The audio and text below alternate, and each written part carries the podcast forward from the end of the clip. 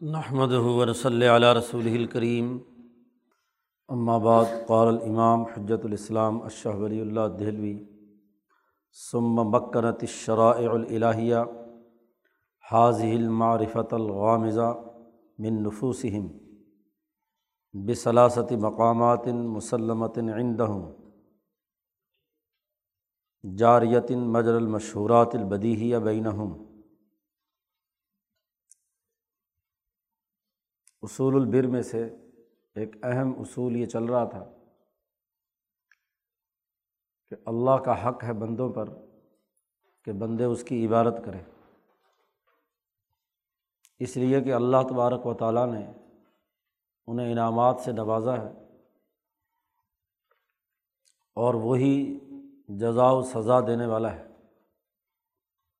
منعم علیہم، ان پر انعام کیا ہے اس نے۔ اور جزا و سزا کا اختیار بھی اسی کے پاس ہے۔ اس لیے اللہ کا حق ہے بندوں پر کہ وہ اس کی عبادت کریں۔ انسانوں کو کام کرنے کا جو حکم دیا گیا ہے، عبادت کا، یا کچھ افعال کا مکلف بنایا گیا ہے، پابند بنایا گیا ہے، تو جو افعال پہلے فرض نہیں تھے اور پھر فرض کیے گئے۔ یہ اللہ کی طرف سے حکم ہے۔ اللہ کا حق ہے بندوں پر۔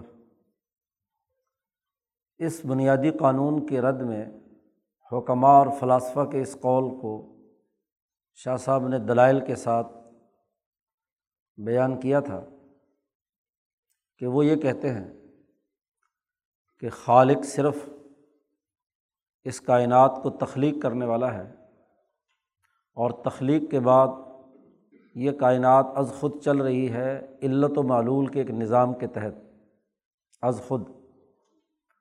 اسباب و مسبات کا جو نظام موجود ہے، اس کی وجہ سے چیزیں وجود میں آتی ہیں۔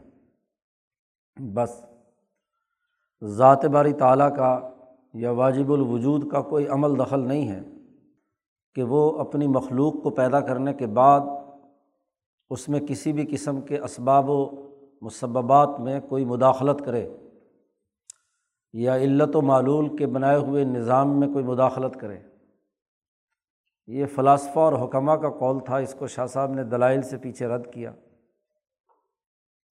ان کی جو سب سے بڑی عقلی دلیل تھی وہ یہ کہ جب ذات باری تعالیٰ نے کائنات پیدا کی تھی اور علت و معلول کا جو نظام اس نے شروع دن سے طے کیا تھا، جسے ارادہ عضلیہ قدیمہ کہتے ہیں، کہ قدیم زمانے میں ہمیشہ ہمیشہ کا جو ارادہ اللہ کا تھا، اس نے جب سسٹم رکھے کہ اس علت سے یہ نتیجہ پیدا ہوگا اور یہ معلول جو ہے اگلی کسی چیز کے لیے علت بنے گی، تو بس ایک ہی دفعہ اس نے یہ شروع میں کر دیا۔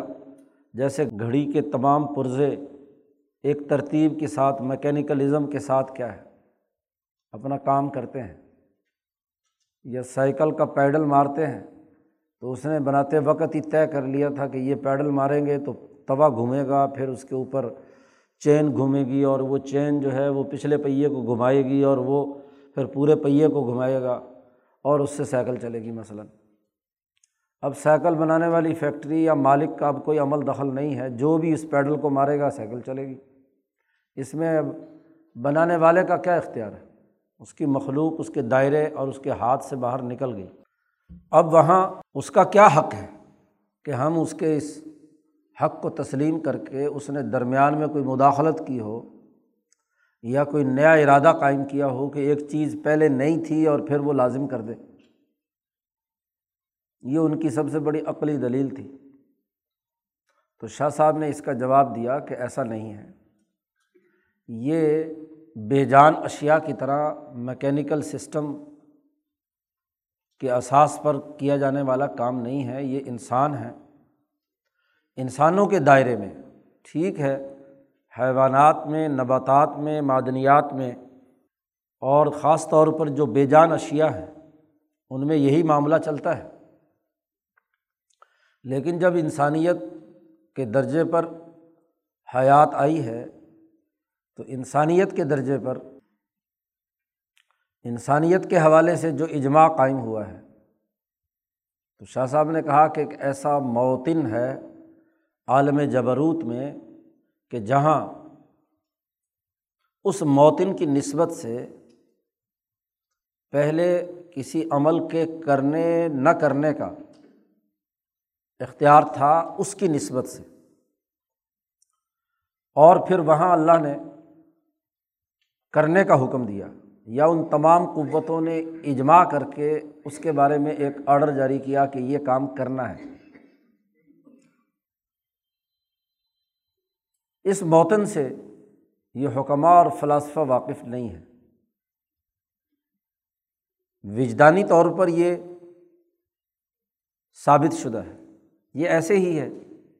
جیسے بھوک بھوک کے ثبوت کے لیے کوئی عقلی دلیل نہیں دی جا سکتی۔ وہ ایک وجدانی بات ہے۔ بھوکا آدمی کہے کہ مجھے پیٹ میں بھوک لگی ہے اور اس سے پوچھا جائے کہ بھی اس کی کیا دلیل ہے تیرے پاس کہ بھوک لگی یا پیاس لگی ہے؟ تو بھوک اور پیاس کا وہ کوئی بھی جواب عقلی طور پر نہیں واضح کر سکتا کہ یہاں لگی ہے مجھے پیاس اور یہاں لگی ہے مجھے بھوک۔ وہ ایک وجدانیات میں سے ایسے ہی یہ چیز وجدانی طور پر ثابت ہے۔ اس کا مطلب یہ ہوا کہ اس موتن کی نسبت سے ایک ارادہ متجدہ یعنی ایک کام پہلے نہیں تھا اور پھر وہاں منعقد ہوا یا حکم پاس ہوا، ایک نیا ارادہ وجود میں آیا۔ مثلاً اسی موتن میں آدم کے زمانے میں ایک شریعت آئی نو کے زمانے میں دوسری شریعت آئی، ابراہیم کے زمانے میں اور حکم آیا۔ موسا اور عیسیٰ علیہ السلام کی شریعت مختلف تھی اور پھر آج محمد مصطفیٰ صلی اللہ علیہ وسلم پر ایک نئی شریعت آئی۔ تو یہ شرائع جس جگہ پر طے ہوئی ہے، وہ موتن کہلاتا ہے۔ وہ ایک ایسا مقام ہے عالم جبروت میں، جس کی پیچھے وضاحت کی تھی شاہ صاحب نے کہ تجلی اعظم کے ارد گرد ان شعاؤں کے مانند اس کی حال ہے، جیسا کہ کسی ہیرے جواہرات میں سے کسی کے چاروں طرف روشنی پھوٹ رہی ہوتی ہے۔ یعنی حضیرت القدس اور مالائے اعلیٰ کے اجماع سے وہ جیسے جیسے انسانیت کا ارتقا ہوا، ویسے ویسے اس کے لیے احکامات جاری ہوئے۔ اب اس پر ان کا سوال یہ تھا، جس کا جواب شاہ صاحب نے پیچھے دیا ہے، کہ اس کا مطلب یہ ہے کہ جب علت و معلول کا اللہ نے نظام بنایا تھا، تو کیا اللہ کو یہ علم نہیں تھا؟ کہ وہ فلاں زمانے میں ایک نیا ارادہ بنانا پڑے گا، ایک نئی شریعت بنانی پڑے گی۔ ارادہ متجدہ کی ضرورت کیوں پیش آئی؟ اور اگر اس کو مان لیں تو نوز بلّہ ان کے خیال کے مطابق اللہ پاک جو ہے، اس کا علم ناقص تھا۔ تو یہ تو اللہ تعالیٰ کی توہین ہے جو آپ بات کہہ رہے ہیں۔ یہ اللہ کی عظمت اور عزت کی بات تو نہیں ہے۔ تو شاہ صاحب نے اس کا جواب دیا تھا کہ نہیں، یہی تو عزت کی بات ہے۔ یہ تو جہالت ہے جو تم لوگ کہہ رہے ہو۔ وہ یہ کہ ایک ہے ارادہ ازلیہ قدیمہ اور ایک ہے ارادہ متجدہ انسانیت ارتقاء کے مرحلے سے گزر رہی ہے۔ تو جیسے جیسے انسانیت کا ارتقاء ہوگا، ویسے ویسے احکامات آنے چاہیے انسانیت کی سطح پر۔ اس کی آئینی ہی ایسی مثال ہے۔ ایک مثال سے آج کل سمجھ لیں۔ شاہ صاحب نے ایک جملہ استعمال کیا تھا کہ مسلط فوقانیہ کے تحت ارادہ الہیہ کا حکم جہاں قضاء و قدر جاری ہوتی ہے، بات اس کی نہیں ہو رہی۔ وہاں تو ازل سے ابد تک تقدیر کی بنیاد پر تمام چیزیں طے شدہ ہیں۔ جیسا کہ پیچھے ایمان بالقدر میں گفتگو ہو چکی ہے۔ بات یہ ہو رہی ہے کہ اس کے دنیا میں عمل درآمد کرنے کے لیے جب وہ زمانہ آتا ہے، تو اس زمانے کی جتنی قوتیں وہاں جمع ہیں اس موتن میں، وہ اجماع کرتی ہیں کہ آج یہ نافذ ہونا چاہیے۔ اب یہ قوتیں اب وجود میں آئی ہیں۔ انسان اس وقت موجود ہے۔ یہاں کسی کام کے کرنے، نہ کرنے کے دونوں باتیں برابر تھیں اور پھر کرنے کا حکم دیا گیا یا چھوڑنے کا حکم دیا گیا۔ اس کی مثال ایسے ہی ہے کہ جو پرائم منسٹر یا صدر صاحب جو ریاستی نظم و نسق کے ذمہ دار ہیں، جن حکومتوں میں پارلیمانی نظام ہے، وہاں وزیر اعظم اور جہاں صدارتی نظام ہے، وہاں صدر۔ ایک ہے اس کے اختیارات اور ایک ہے پارلیمنٹ کا دائرہ۔ یا پارلیمنٹ سے نیچے کسی بھی کام کرنے کے لیے بنائی گئی کمیٹی۔ اس کمیٹی یا پارلیمنٹ کے افراد کو جو قانون پر غور و فکر کرتے ہیں، اختیار ہوتا ہے کہ قانون پاس کریں یا نہ کریں۔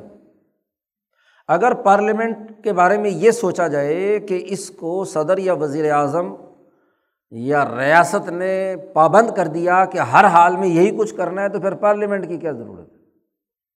یا اس کمیٹی کی کیا ضرورت ہے؟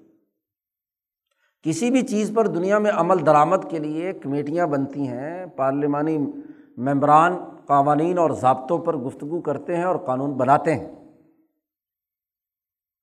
وہ ایک طرف کا قانون بنائیں یا دوسری طرف کا بنائیں۔ لیکن وہ چاہے کسی بھی طرف کا قانون بنائے، اس کے اوپر جو اتھارٹی ہے، صدر صاحب، وزیر اعظم صاحب یا کابینہ، اس آرڈیننس پر کی منظوری جاری کرے یا نہ کرے، اس کو تو اختیار ہے۔ تو اس ارادۂ متجدہ سے جو پارلیمنٹ کا ہے، اس سے بالائی نظام کا کے اختیارات کیسے سلب ہو گئے؟ ذیلی کمیٹی کو یہ اختیار تھا کہ وہ ایک طرح کے پروسیجر بنائے یا ایک طرح کے، اس طرح کے بنائے۔ یا اس کو کہا کہ غور و فکر کے ساتھ اس مسئلے پر سوچو اور کوئی اس کا حل نکالو۔ ان کو دونوں اختیار تھے۔ انہوں نے ایک حل نکالا۔ تاکہ انسانی عقل، انسانی شعور اس میں استعمال میں آئے اور وہ چیز ان کے اپنے فیصلے سے نافذ العمل ہو۔ اجتماع کے فیصلے سے ہو۔ اجتماعیت کا بنیادی تقاضا ہی یہ ورنہ اگر آپ جو بات کہہ رہے ہیں گھڑی والی، تو وہاں تو آمریت کی بات ہے۔ جبکہ سوسائٹی، انسانی معاشرہ، یہ اجتماعیت کی بنیاد پر تشکیل پذیر ہوتا ہے۔ تو جتنی بھی اس کائنات کے اندر قوتیں ہیں، بالخصوص انسان اور ان کے جتنے بھی نگران ہیں فرشتے، ان تمام کا جب اجماع ہوتا ہے تو گویا کہ خود انسانوں نے اپنے اوپر کوئی چیز لاگو کی ہے۔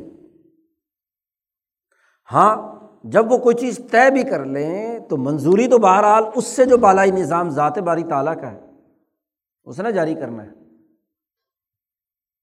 تو وہ موتن عالم جبروت میں جو ہے جو انسانی سوسائٹی کے تمام امور میں پہلے کسی کام کے کرنے نہ کرنے کا اختیار رکھتا تھا اور اس نے پھر ایک چیز لازمی قرار دے دی۔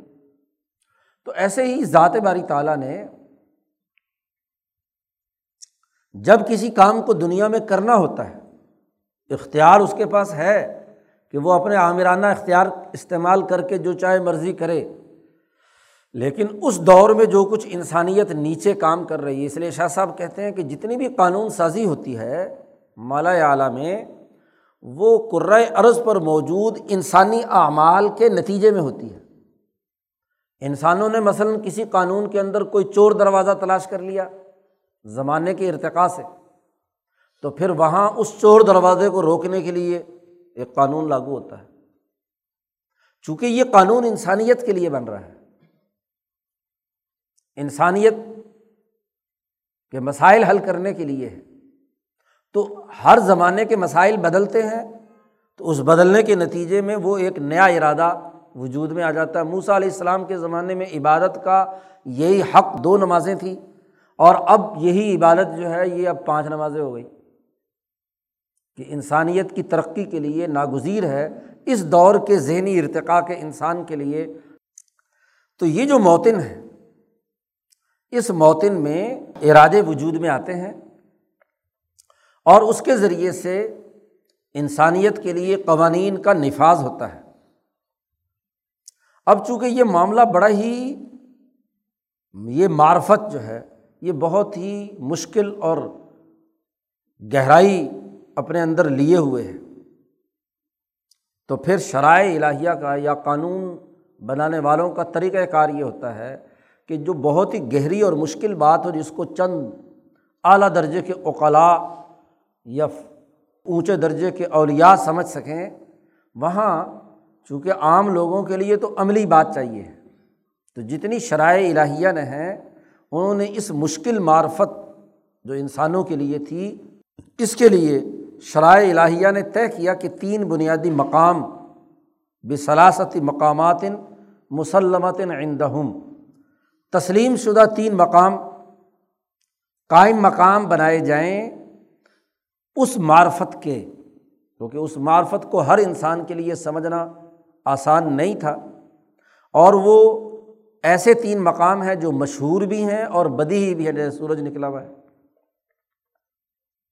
پہلی بات تو یہ کہ تمام شرائع الہیہ، تمام کتاب کتب مقدسہ میں جو گفتگو کرتی ہیں، وہ یہ کہ انّ تعلیٰ من کہ اللہ تعالیٰ نے تم پر انعام کیا ہے، وہ انعام کرنے والا ہے۔ اور شکر المنعم واجب، اور منعم انعام کرنے والے کا شکر ادا کرنا فرض اور واجب ہے۔ عبادت جو ہے، یہ اس کی نعبتوں پر اس کا شکریہ ادا کرنا ہے۔ پہلا بنیادی عمل۔ اس کے لیے علم و تذکیری بھی اعلیٰ اللہ۔ اللہ نے جو نعمتیں چاروں طرف تمہارے لیے رکھی ہیں اس کی یاد دہانی کرا کے انسان کو بتلایا گیا ہے کہ وہ اس انعام دینے والی ذات کا شکریہ ادا کرے۔ نمبر دو یجاز المعرزین عنہ تارکین العبادت ہی پھر دنیا اشد الجزا ماضی کی تاریخ کے نتیجے میں تذکیر بھی ایام اللہ کہ جن جن لوگوں نے اس عبادت کا حق ادا نہیں کیا، ان قوانین کی پابندی نہیں کی ان کو اللہ نے اس دنیا میں کتنی سخت ترین سزا دی، جیسے فرعون، نمرود، شداد، حامان وغیرہ وغیرہ۔ یہ تذکیر بھی ایام اللہ ہے۔ اور تیسرا یہ کہ آخرت میں جو اللہ کے اس انعامات کا شکریہ ادا کرنے والے اور اس کی اطاعت کرنے والے ہیں، ان کے لیے جنت اور جو نافرمان ہیں، ان کے لیے جہنم۔ اس کو تذکیر بالمعاد یا بالموت و ماباد ہو تو ان تینوں مقامات سے تین علوم پھوٹے اور فنزل القرآن العظیم شرحن لحاظ العلوم، قرآن حکیم نے انہیں تمام علوم کی تشریح بیان کی ہے، شرح بیان کی یہ تین علوم انسانیت کے لیے کیوں رکھے گئے؟ اتنی بات پہلے سمجھ میں آ گئی۔ اب ایک اور نیا مشکل مسئلہ شاہ صاحب نے شروع کر دیا۔ وہ بھی چونکہ معرفت غامزہ ہے، گہری قسم کی بات ہے، اس لیے اس کو اسی تناظر میں سمجھا رہے ہیں۔ وہ انما عظمت العنایت بشر ہی حاضل علوم اللہ پاک نے ان تینوں علوم کو تشریح کے ساتھ بیان کرنے پر بہت زیادہ توجہ دی ہے۔ بڑی عظمت شریعت نے اختیار کی ہے، اللہ کے عنایت نے۔ کہ ان تینوں امور کو تفصیل کے ساتھ بیان کریں۔ آپ نے علوم خمسہ الفوظ القبیر میں پڑھے تو علم الاحکام تو بہت تھوڑے سے ہیں۔ زیادہ سے زیادہ فقہا نے جو آیات شمار کی ہیں وہ پانچ سو سے زیادہ آیتیں نہیں ہیں، جن کا تعلق احکامات سے۔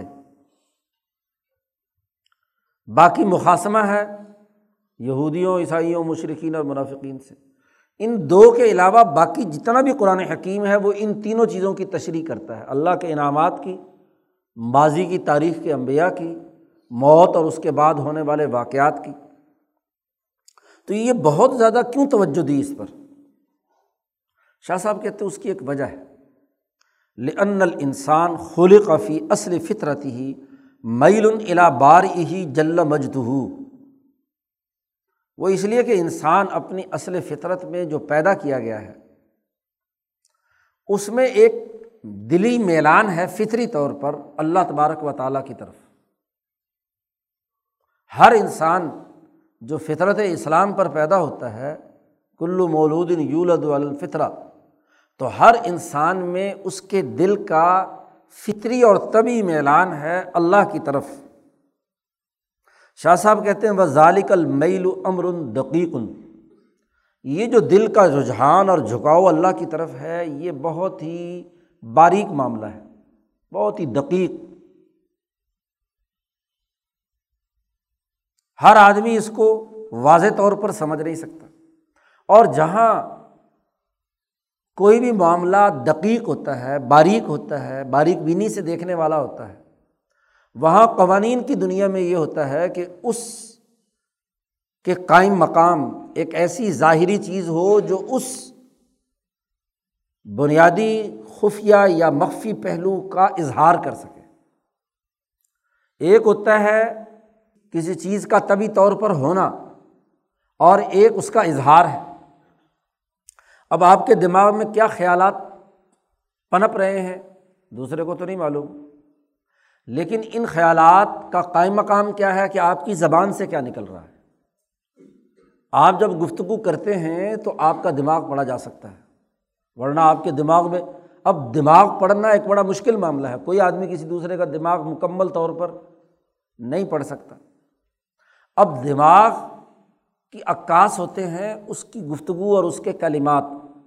تو ہم کلمات کو دماغ کے قائم مقام بناتے ہیں نا۔ کیونکہ زبان جو ہے معافی ضمیر کا اظہار جو ہے، یہ دراصل کیا ہے؟ آپ کے خیالات کی عکاسی کر رہا ہے۔ ایسے ہی یہ جو طبی میلان ہے، جیسے بھوک اور پیاس کا معاملہ ہوتا ہے، تو بھوک اور پیاس بھی ایک طبی اور وجدانی معاملہ ہے۔ اب بھوک کا اظہار بھی تب ہوگا جب آپ زبان سے بولیں گے کہ مجھے بھوک لگی ہے، یا عمل کریں گے کوئی، کھانا کھانے کا۔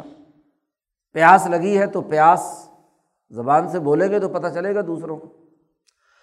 تو ہر مخفی چیز، اس کے اظہار کا جو کام ہوتا ہے، وہ اس کا قائم مقام اور خلیفہ ہوتا ہے۔ ہم آپ کے بولنے سے پتہ چلائیں گے کہ آپ کو بھوک ہے یا پیاس ہے۔ ایسے ہی یہ جو وجدانی طور پر ہر انسان کے دل کا میلان ہے، ذات باری تعالیٰ کی طرف، اب اس کا ایک خلیفہ ہے یا اس کا ایک طریقہ اظہار ہے۔ ذالک المیل و امر دقیقن۔ یہ دلی میلان جو اللہ کی طرف ہے، یہ بہت ہی گہرا اور باریک معاملہ ہے۔ خفیہ معاملہ ہے۔ لائے تشب اللہ بخلیفتی ہی و مذنتی۔ ہی اس کا اظہار، اس کی قائم مقام اور نمائندگی کرنے والا اس کا خلیفہ یا اس کا عملی شکل جب تک آپ زبان سے نہیں ظاہر کریں گے یا عملی طور پر نہیں کریں گے تو یہ میلان کا پتہ نہیں چلے گا۔ اور اس میلان کا خلیفہ اور اس کا کس کی عملی شکل، جیسا کہ صحیح وجدان سے ثابت شدہ معاملہ ہے یہ۔ علامہ اسبتہ الوجدان الصحیح، اور وہ کیا ہے؟ المان بے ان العبادت حق اللہ تعالیٰ علیہ عباد ہی یہ جو ہم پیچھے قانون بیان کر چکے ہیں کہ اللہ کا حق ہے بندوں پر، اس لیے کہ وہ ان کا انعام دینے والا ہے اور اس لیے کہ ان کے اعمال کی جزا و سزا کرنے والا ہے۔ یہ جو جملہ ہے، یہ جو ایمان کی کیفیت ہے، یہ اس میلان کے قائم مقام ہے۔ چونکہ یہ میلان اس کا تعلق قلب کے ایک لطیفے سے ہے۔ آگے لطائف کی بحث شاہ صاحب لا رہے ہیں۔ اس سے یہ بات مزید کھل کر سامنے آ جائے گی۔ تو اس لطیفے کا اظہار کیسے ہوگا؟ یہ کہ اللہ کا بندوں پر حق اس پر ایمان رکھا جائے۔ شاہ صاحب کہتے ہیں، فمن ان کرل ارادہ جو آدمی اس ارادہ الہیہ کا، جو اس میلان فطری کی نمائندگی کرتا ہے عبادت کے طور پر، اس ارادے کا جو آدمی منکر ہے او ثبوت حق ہی العبادی یا اللہ کے بندوں پر عبادت کے حق کے ثبوت کا انکار کرتا ہے۔ ارادے کو تو مانے، لیکن بندوں پر اللہ کی عبادت حق ہے، اس کے ثابت ہونے کو نہ مانے۔ یا جزا و سزا اللہ کا جو اختیار ہے، اس کا انکار کرے۔ تو فہو و دہری، وہ دہری آدمی ہے۔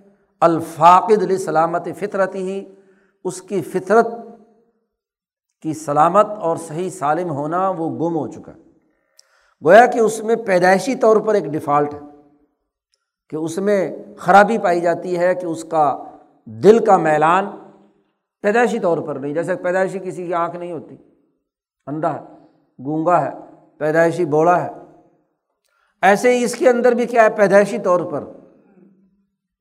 فطری طور پر یہ خرابی پیدا ہو گئی۔ کہ اس کے اندر یہ میلان نام کی کوئی چیز ادھر نہیں ہے۔ لن افسد اعلیٰ نفس ہی اس لیے کہ اس نے اپنے اوپر، اپنے نفس پر فاسد کر دیا، خراب کر لیا۔ اپنے اس فطری میلان کے جو قائم مقام یعنی عبادت والا معاملہ تھا، اسے خراب کر لیا۔ المودا فی جبلت ہی جو اس کی جبلت کے اندر رکھا گیا تھا۔ آنکھ تو مثلاً ہوتی ہے، لیکن اس کے اوپر جالا ایسا آیا ہوا ہے کہ نظر نہیں آ رہا۔ کان بظاہر بنا ہوا ہوتا ہے، لیکن اس میں سنائی نہیں دیا جا رہا ہے، اس کی وجہ سے کہ اس پہ ڈانٹ آ گئی ہے کوئی۔ تو اسی طرح دل تو ہے، اس دل کی وجہ سے ہی تو وہ زندہ ہے۔ لیکن اس پر ایسا کوئی غلاف ہے، جیسا کہ مکے کے مشرقوں نے کہا تھا کالو قلوبنا غلف۔ ہمارے دلوں پر غلاف چڑھے ہوئے ہیں۔ تو گویا کہ فطری اور طبی طور پر وہ عزو جو ہے معاوف ہوا ہوا ہے۔ و نائبہ ہو و خلیفت ہو و الماخوذ مکانہ۔ ہو جو اس میلان کا نائب اور خلیفہ تھا اور اس کی جگہ پر جہاں سزا و جزا ہونی تھی وہی اس کا پرزا ہی اس کا ہلا ہوا ہے۔ وہ دراصل کامل انسان ہی نہیں ہے، ناقص۔ تو شاہ صاحب نے کہا کہ اصل بات یہ ہے کہ یہ جو قانون ہم نے بیان کیا ہے کہ اللہ کا حق ہے بندوں پر اس کی عبادت کرنا، یہ دراصل قانون اس دلی میلان کا عکاس ہے، اس کا اظہار ہے۔ اصل میں تو وہ دلی میلان ہے۔ تو اب یہ دلی میلان کیا چیز ہے؟ اس کی وضاحت شاہ صاحب آگے بیان کر رہے ہیں کہ یہ جو فطری اور دلی میلان ہے، اس کی بنیادی حقیقت کیا ہے۔ وہ ان شیتا اگر تم یہ چاہو کہ انتا علامہ حقیقت حاضل میل، اس فطری میلان کی حقیقت جاننا چاہتے ہو تم۔ تو بات تو تھوڑی سی مشکل ہے، لیکن توجہ لگاؤ گے تو سمجھ میں آ جائے گی۔ کوئی اتنی مشکل بھی نہیں۔ تو فعلم، تو اب اچھی طرح علمی طور پر یہ بات جان لو کہ انفی روح انسانی لطیفتاً نورانیہ انسانی روح میں ایک ایسا لطیفہ ہے، نورانی۔ ایک نورانی لطیفہ ہے۔ تمیل و بھی تب رہا اللہ عز و جل۔ وہ طبی اور فطری طور پر میلان رکھتا ہے وہ نورانی نقطہ۔ وہ لطیفہ نورانیہ۔ ذات باری تعالیٰ کی طرف۔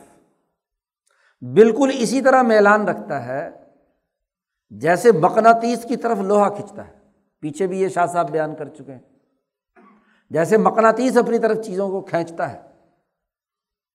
ایسے ہی ذات باری تعالیٰ کے انوارات الہیہ یا تجلی اعظم، وہ کائنات میں موجود تمام انسانوں کی جتنی اروا ہے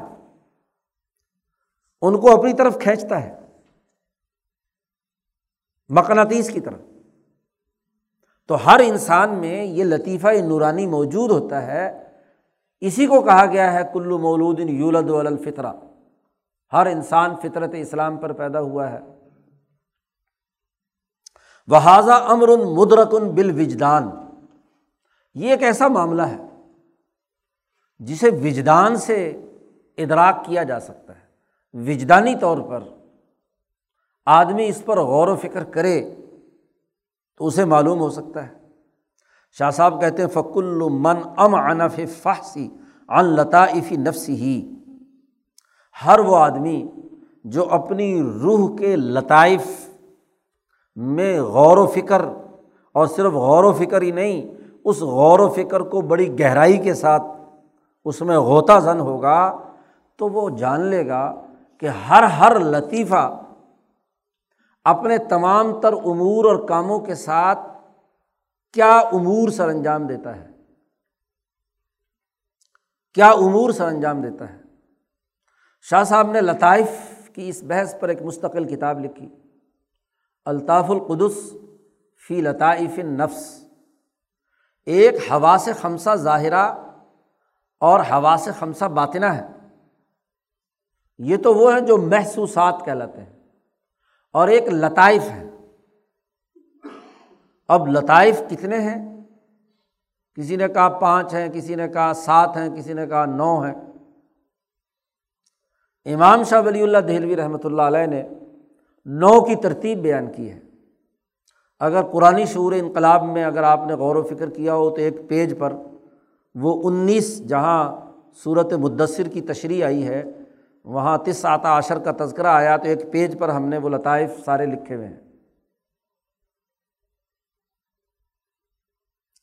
نفس سے اوپر قلب اور عقل۔ قلب سے اوپر روح اور عقل سے اوپر سر۔ اور پھر ان دونوں کا نقطۂ اتصال کا مقام جسے شاہ صاحب خفی کہتے ہیں۔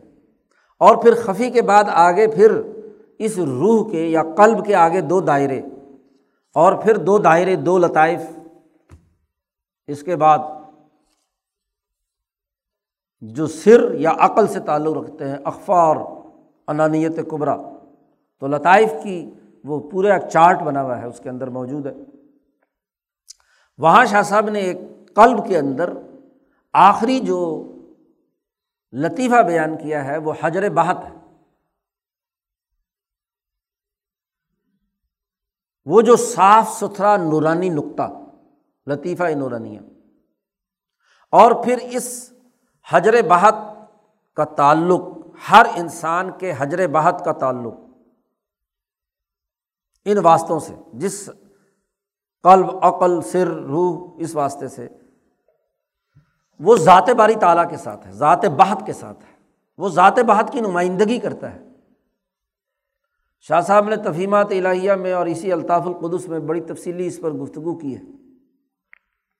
تو شاہ صاحب کہتے ہیں، جو آدمی ان لطائف کی بحث میں گہری نظر ڈالے گا، تو لابدہ یدرک یدری کا لطیفہ ان نورانیہ وہ ضرور بے ضرور اس لطیفہ نورانیہ کو ضرور پالے گا۔ اور وہ اس بات کا ادراک بھی کر لے گا کہ اس لطیفہ نورانیہ کا طبی طور پر میلان ہے اللہ تبارک و تعالیٰ کی طرف اس میلان کو اہل وجدان یعنی اولیاء اللہ اور صوفیہ کے یہاں اس کا ایک اصطلاحی نام ہے جسے محبت ذاتیہ کہتے ہیں۔ نقطۂ حبیہ بھی شاہ صاحب نے کہا ہے ایک جگہ پر، ایک کتاب میں، اور ایک جگہ پر محبت ذاتیہ بھی کہتے ہیں۔ اصل میں یہ سوری پوری کی پوری کائنات اللہ کی تجلیات کا عکس ہے۔ تو تجلی اعظم جو ذات باری تعالیٰ کا عکس پڑ رہا ہے، اسی کا عکس ہر ایک روح کے اس نقطۂ نورانی کے اندر پایا جاتا ہے۔ انسان اسی عکس یا اسی نورانیت کی وجہ سے ہی زندہ ہے اور چلتا پھرتا ایک انسان اور قلب میں یہ جو نقطہ ہے نورانی، یہ جسم کے تمام سیلز اور خلیے اور تمام جتنے بھی نظام ہیں۔ ان تمام میں کرنٹ دورانے کا ذریعہ بھی یہی نقطۂ نورانی ہے۔ یہ جب نقطۂ نورانی روشن ہوتا ہے، جیسے ہی یہ نقطہ رحم بادر میں، روح کی صورت میں فرشتہ داخل کرتا ہے اس جسم کے اندر، تو پورے جسم کی تمام چیزیں جو ہے روح ملکی کی وجہ سے اپنی حرکت میں آ جاتی ہیں دل کام کرنا شروع کر دیتا ہے۔ تو یہ لطیفہ نورانی ہے۔ دراصل یہ لطیفہ نورانی نور الہی یا تجلی الہی کا ایک عکس ہے۔ اس کا ایک عکس اور ذیل ہے۔ اور جب یہ ذیل ہے، تو دنیا کا ہر ذیل یا سایہ وہ اپنی اصل کی طرف لوٹتا ہے۔ فطری اور طبی طور پر۔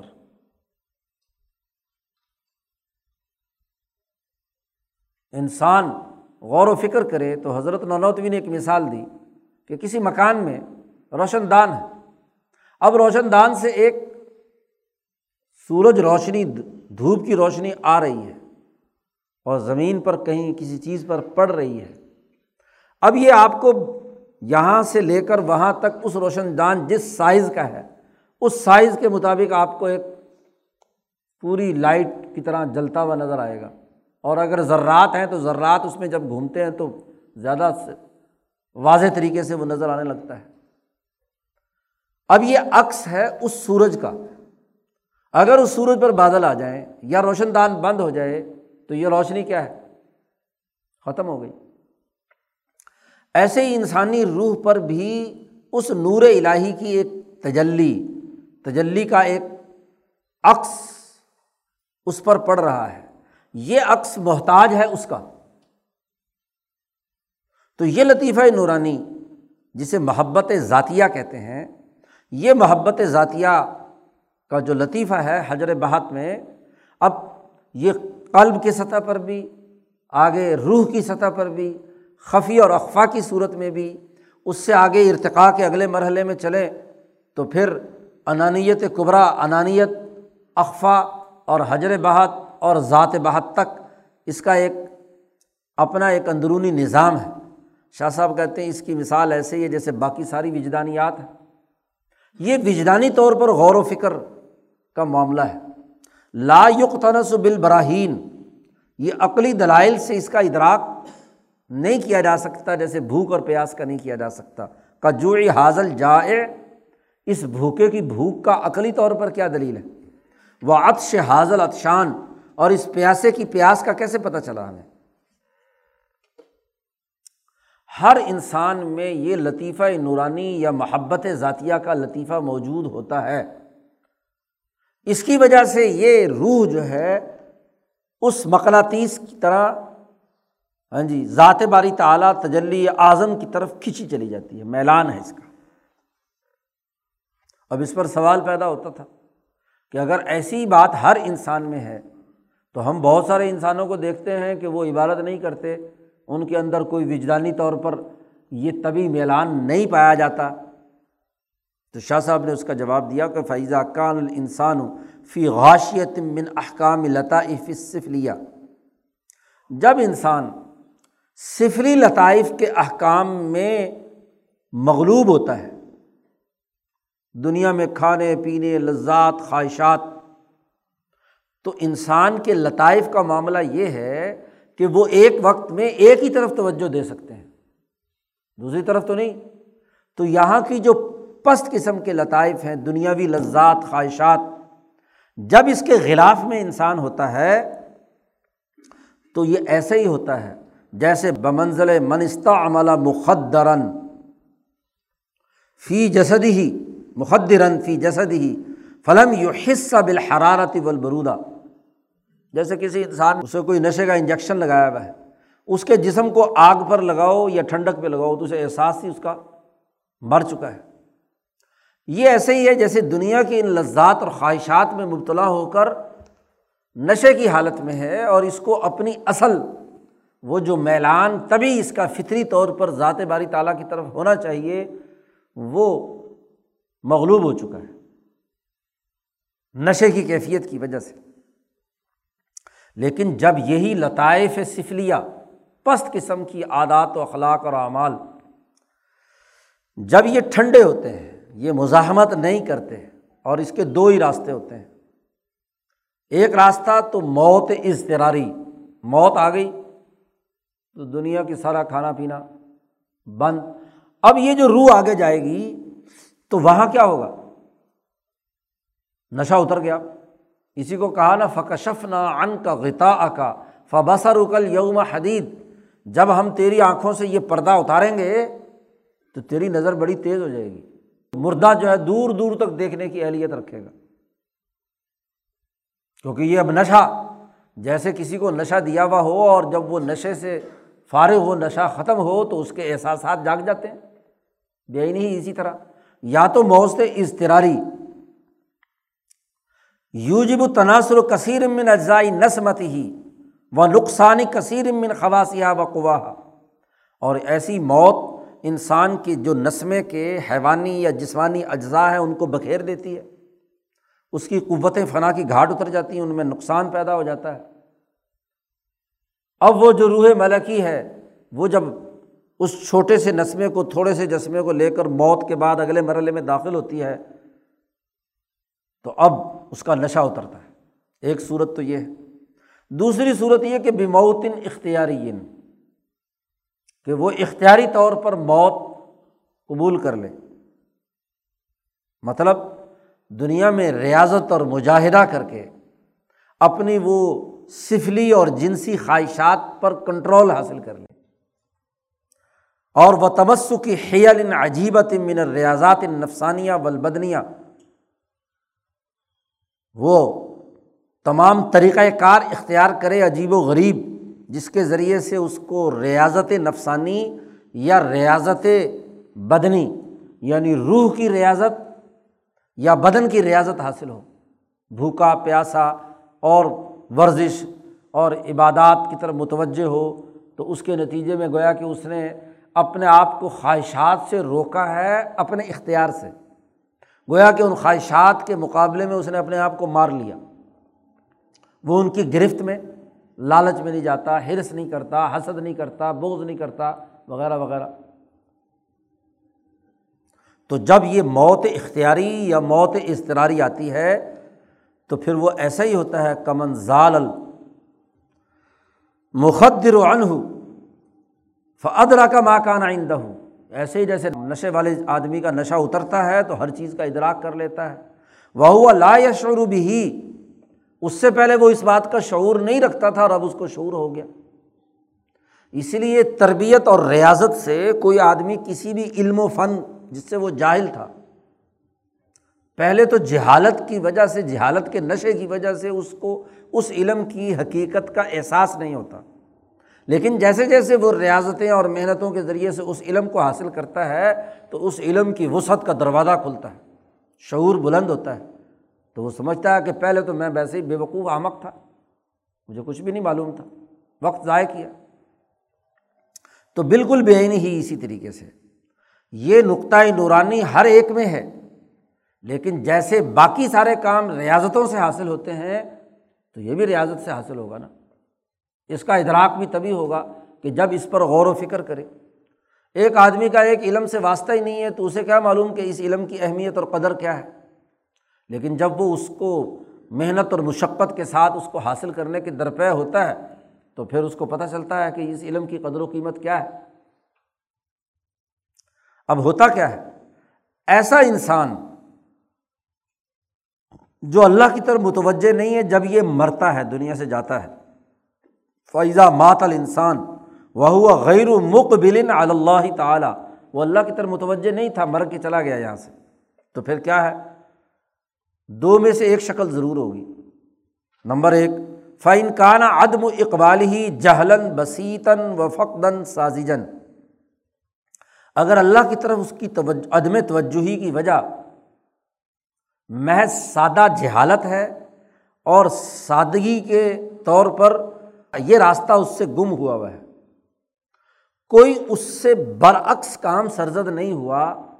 جیسے بالکل گنوار دیہاتی ہوتے ہیں، تو ان کے پاس مثبت یا منفی کوئی کام نہیں کیا ہوا ہوتا۔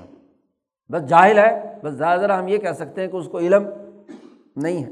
جہلن بسیتاً و فقدن سازیجن ایسے آدمی وہ ہوتے ہیں جن میں صحیح علم یا برے علم دونوں میں سے کسی کا بھی ادراک کرنے کی صلاحیت نہیں ہوتے۔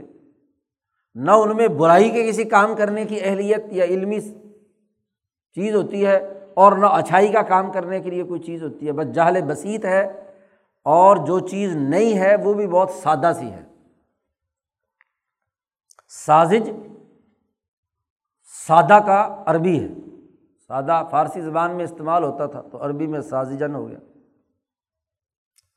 فہو شقی بے حسب الکمال نوعی وہ آدمی بد بخت ہوتا ہے اپنے نوعی کمال کے اعتبار سے یعنی وہ پیدائشی طور پر ہی اس میں انسانی کمال کی جو نوعی خصوصیات ہونی چاہیے وہی نہیں ہے اس کی بد بختی صرف اتنی ہی ہوتی ہے کہ وہ گویا کہ اصل میں وہ انسانیت کے کمال کا حامل ہی فرد نہیں ہے۔ بظاہر انسان تو ہے، جیسے گنوار دیہاتی جس کے پاس کوئی علم نہیں ہے، نہ مثبت، نہ منفی، جدھر مرضی اسے چلا لو۔ تو وہ انسان تو ہے، لیکن مہذب انسانوں یا اہل علم یا اچھا یا برا کام کرنے والے انسانوں میں اس کا کوئی شمار نہیں ہوتا۔ وقت یکشف علیہ بازما ہونا لکھا اس پر بھی وہاں کچھ چیزیں اس حوالے سے منکشف ہوتی ہیں کہ مرنے کے بعد ہو سکتا ہے کہ کچھ نہ کچھ اس کی روح جو ہے وہ کچھ چیزوں کا ادراک کر پائے۔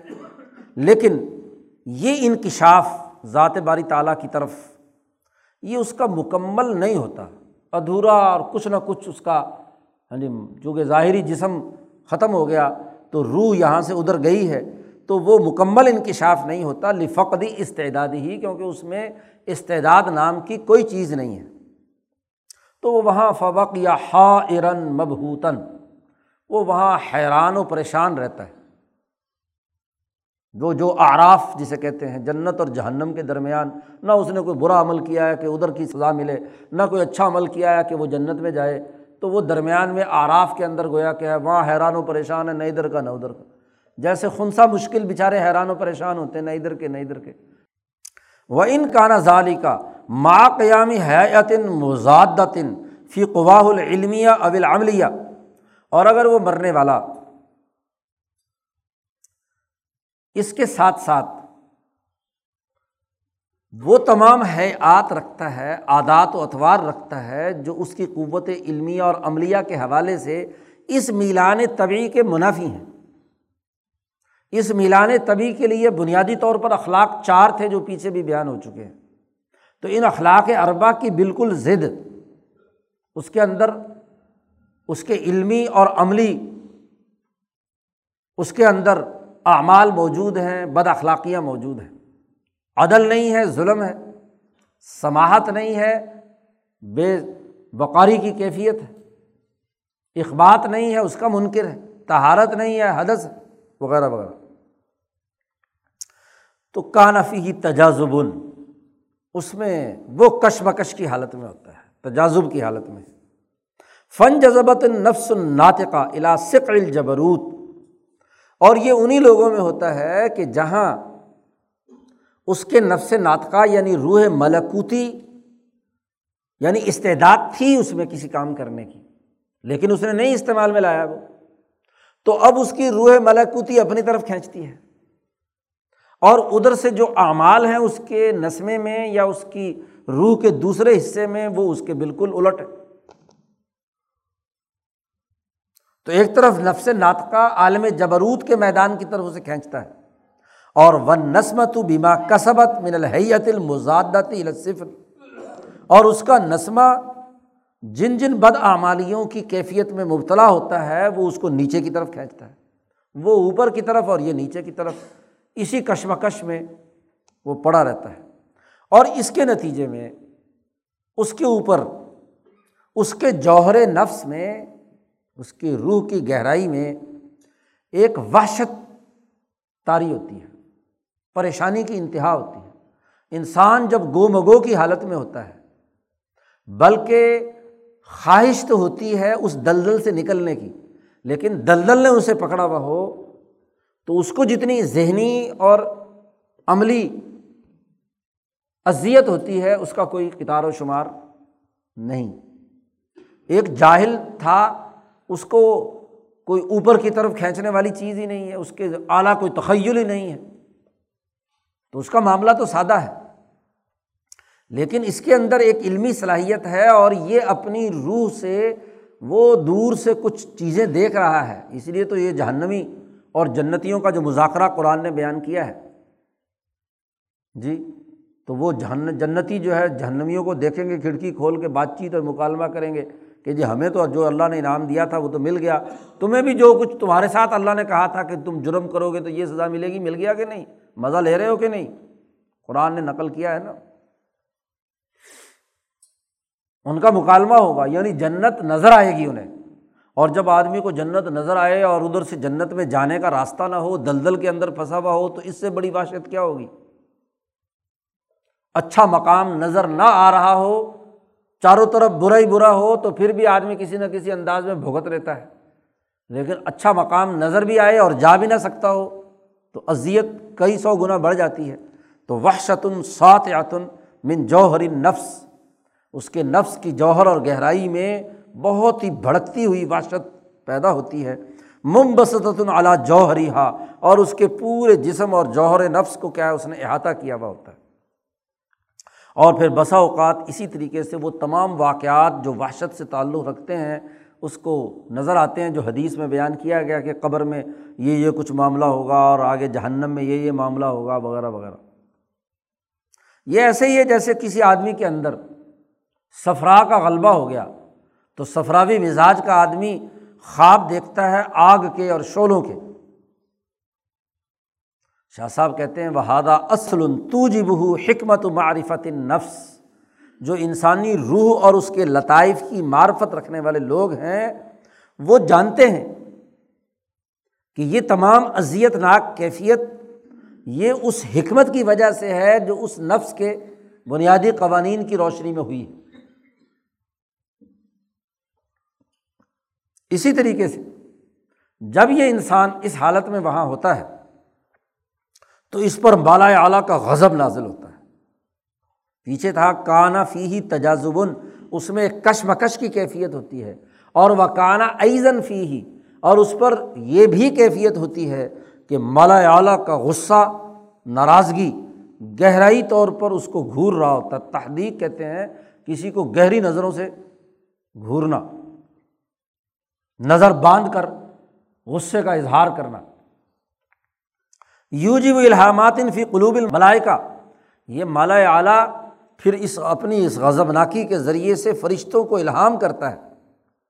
اور یا اسی طریقے سے جو بھی دنیا میں بھی جو زی اختیار چیزیں ہیں، مثلاً جانور ہے یا کوئی اور، کیا کہ اس فلاں بندے کو جا کے تکلیف پہنچاؤ۔ کسی جانور کے دل میں ڈالتا مارو اس کو سینگ۔ کسی کتے کو کہتا ہے اس کو پھاڑو۔ جی۔ اسی طرح انسانوں کو کہتا ہے کہ اس کی پٹائی کرو۔ فرشتوں کو حکم دیا جاتا ہے کہ اس کو ایزا اور تکلیف دو۔ دنیا میں شاہ صاحب کہتے ہیں وہ ہادہ اصل تو جی بہو معرفت اسباب الخواتر و دوائی ان ناشیہ فی نفوسی بنی آدم۔ یہ جو قانون ہے اللہ کے غضب ناکی کا اس کا تقاضا انسان کے وہ خیالات اور ارادے کرتے ہیں جو بنی آدم کے نفوس سے پیدا ہوتے ہیں۔ جیسے خیالات ہوتے ہیں، جیسے ارادے اور عزائم ہوتے ہیں، ویسے ہی نتائج ظاہر ہوتے ہیں۔ خلاصہ یہ ہے کہ بال جملہ خلاصہ یہ ہے کہ فل میل و الاسق الجبروت و وجوب العمل بما یفق وساقہ مم مزاحمت الطائف صفلیہ یہ جو دلی میلان عالم جبروت کی طرف، جبروت کے میدان کی طرف ہے، اور اس میلان کا لازمی تقاضا یہ ہے کہ انسان کو ایسے اعمال کا پابند کیا جائے کہ وہ اپنے سفلی لطائف کو توڑے۔ اسی دنیا میں موت اختیاری کے ساتھ اپنے اختیار سے ان تمام سفلی لطائف جنسی خواہشات حد سے بڑے ہوئے کھانے پینے اور سرمایہ پرستی اور ظلم کے تمام تقاضوں سے نجات حاصل کرے اور اپنے قلب کا میلان، اپنے اس لطیفہ نورانیہ کا میلان موت اختیاری سے اللہ کی طرف متوجہ کرے، جو جتنی یہ زنجیریں توڑ لے گا، اتنا ہی کامیاب ہے یہ میلان اس کا۔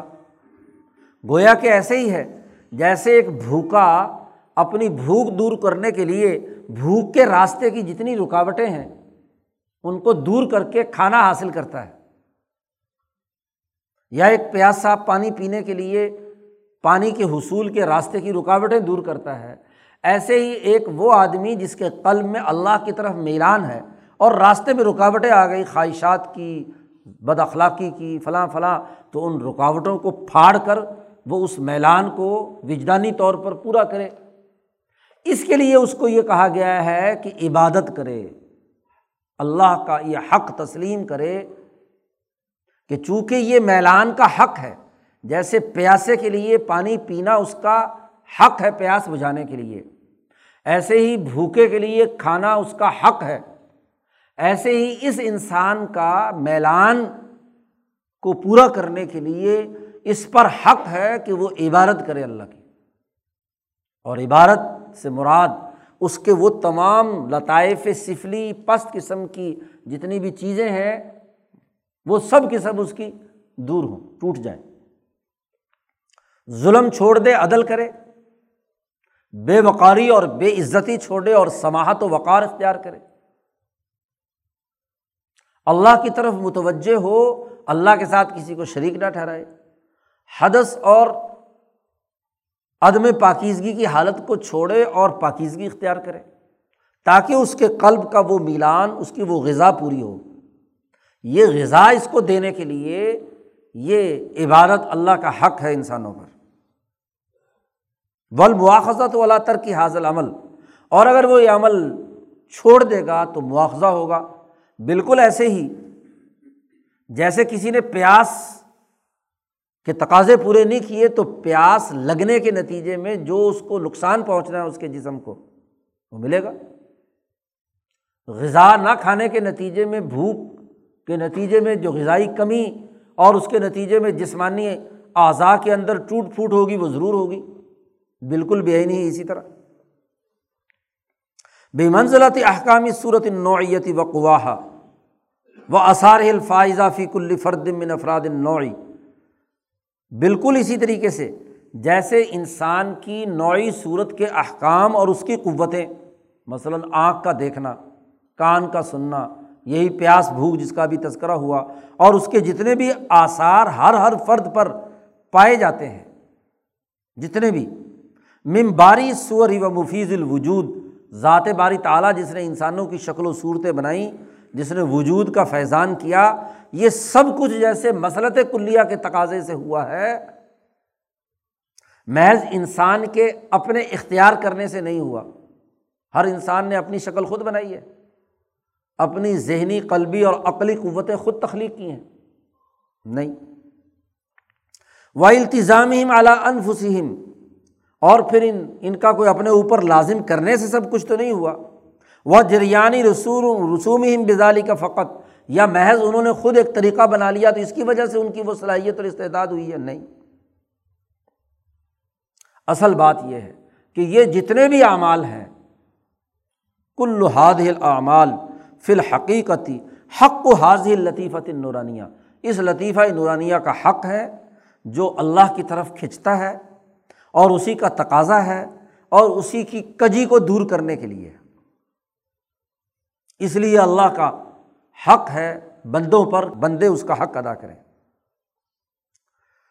شاہ صاحب کہتے ہیں کہ یہ جتنی ہم نے گفتگو کی ہے لطیفے کی محبت ذاتیہ کی اور اس سے متعلق، میلان سے متعلق، تو یہ معنی بھی بڑا ہی دقیق اور باریک ہے۔ حاضر لطیفت لاتدری کوہا اللہ شرزمت القلیلتن یہ لطیفہ نورانیہ یا محبت ذاتیہ کا جو ہے، اس کا ادراک بھی ایک چھوٹی سی جماعت نے کیا ہے صرف۔ عام انسان اس کا ادراک نہیں رکھتے۔ امبیا صحابہ، اولیاء اللہ جو مجدین ہیں، ان تک اس کا ادراک ہے شر ذمت القلیلتن تو وجب عین صب الحق علامہ الہی مالت و الہی قصدت و نحو انتحت تو اب لازمی ہوا کہ حق تعلیٰ کی طرف ایسی چیز کو نسبت کی جائے کہ انسان اس کی طرف میلان اختیار کرے، اسی کا ارادہ کرے اسی کے سامنے جھکے اور یہ وہی ہے کہ آپ بعض نفسانی قوتوں کو متعین کر دیں کہ اس پہلو سے انہوں نے اللہ کے سامنے جھکنا ہے۔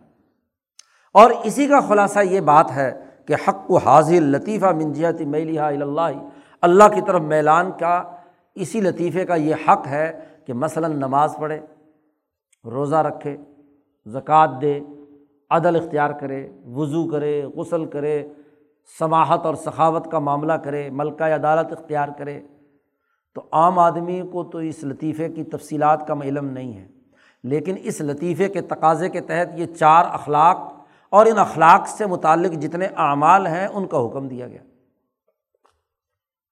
فنظرت شرائع الہیہ کاشفت حاضر سر چنانچہ شریعتیں اس راز کو کھولنے والی ہیں کھولنے کی بنیاد پر نازل ہوئی ہیں، ایک آسان سی عبارت جس کو بشر، انسان اپنے فطری علوم کے ساتھ سمجھ سکے اور اللہ تعالیٰ کا یہ طریقۂ کار رہا ہے کہ جہاں کوئی معنی دقیق یا مشکل ہوتا ہے، اس کو نازل کرنے کے لیے اس کے مناسب حال، جو شکل و صورت یا عمل ہوتا ہے، بس اس عمل کا حکم دیتے ہیں۔ فی سور ان مناسبت اللہ بے حسب نشت المثالیہ۔ عالم مثال کی نشت میں جو اس کے مناسب عمل ہوتا ہے اس کا حکم، نماز کی حالت، روزہ، حج، عدل وغیرہ وغیرہ۔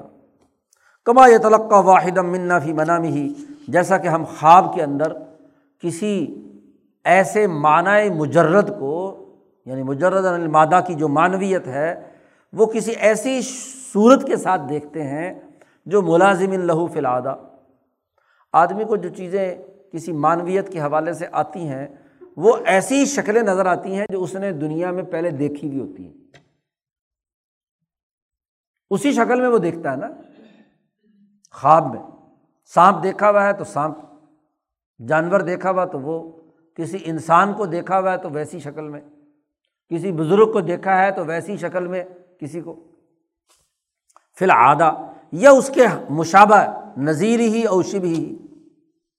تو اسی کے لیے لفظ استعمال کیا گیا کہ العبادت حق اللہ تعالیٰ علیہ عباد ہی کہ یہ عبادت یعنی یعنی یہ شکل و صورت، یہ بندوں پر اللہ کا حق ہے اور انہیں ادا کرنا ہے۔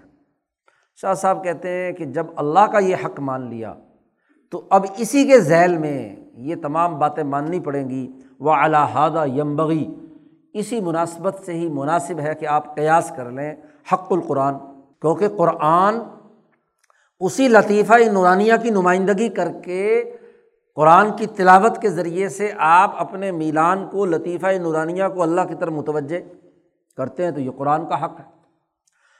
اور اسی مناسبت سے حق الرسول، رسول اللہ صلی اللہ علیہ وسلم کا جو امت پر حق ہے، وہ بھی اسی مناسبت سے ہے۔ کہ رسول اللہ صلی اللہ علیہ وسلم کی تعلیمات کے ذریعے سے انسانی قلوب اپنے اس طبی میلان کے ساتھ اللہ تک پہنچتے ہیں۔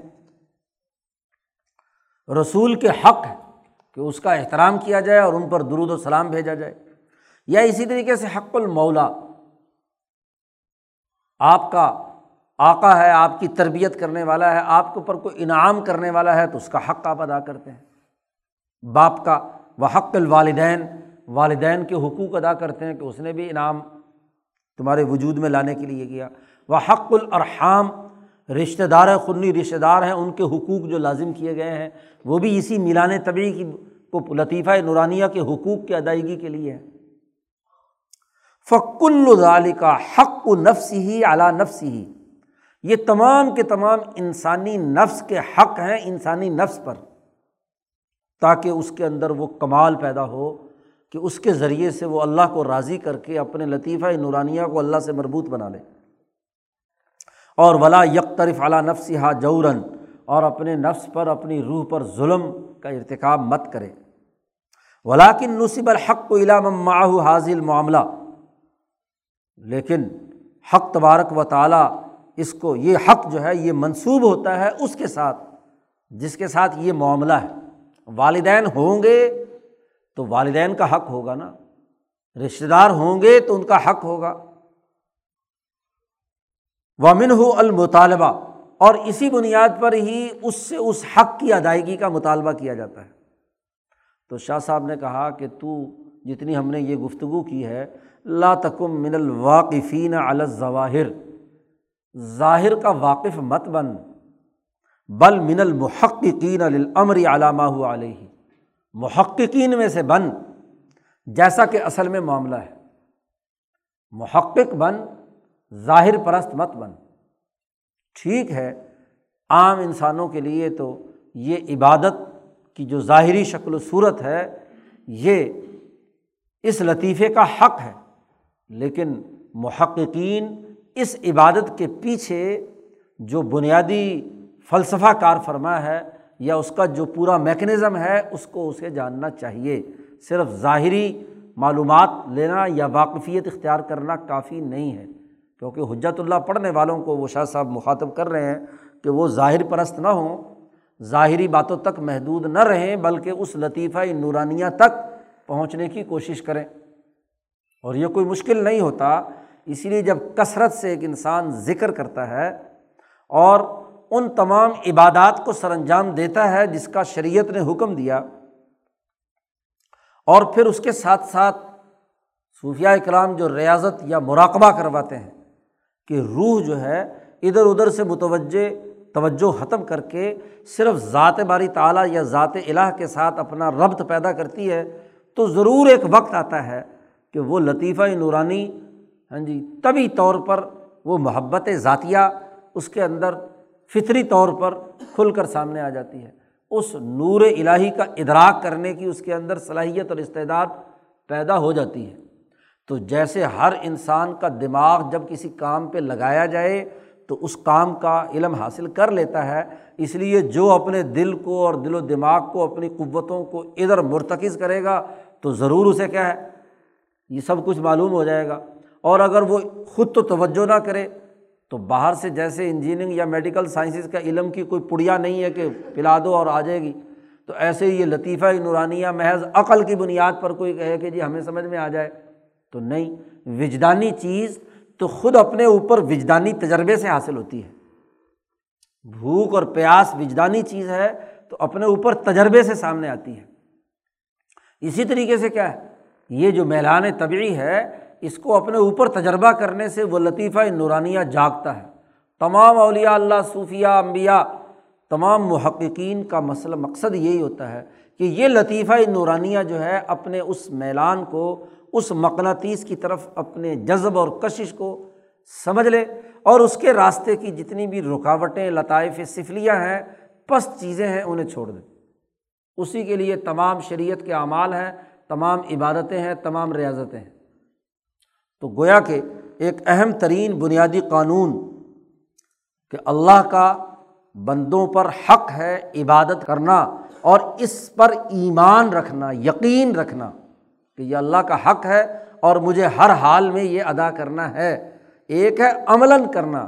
تو اعمال تو آگے آ رہے ہیں کہ اس حق کی ادائیگی کے لیے اعمال کون کون سے کرنے ہیں۔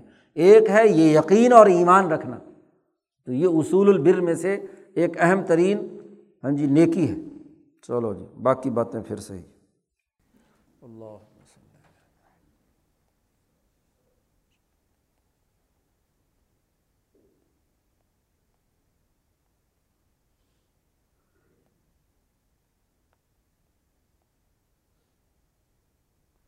اجمعین برحمۃ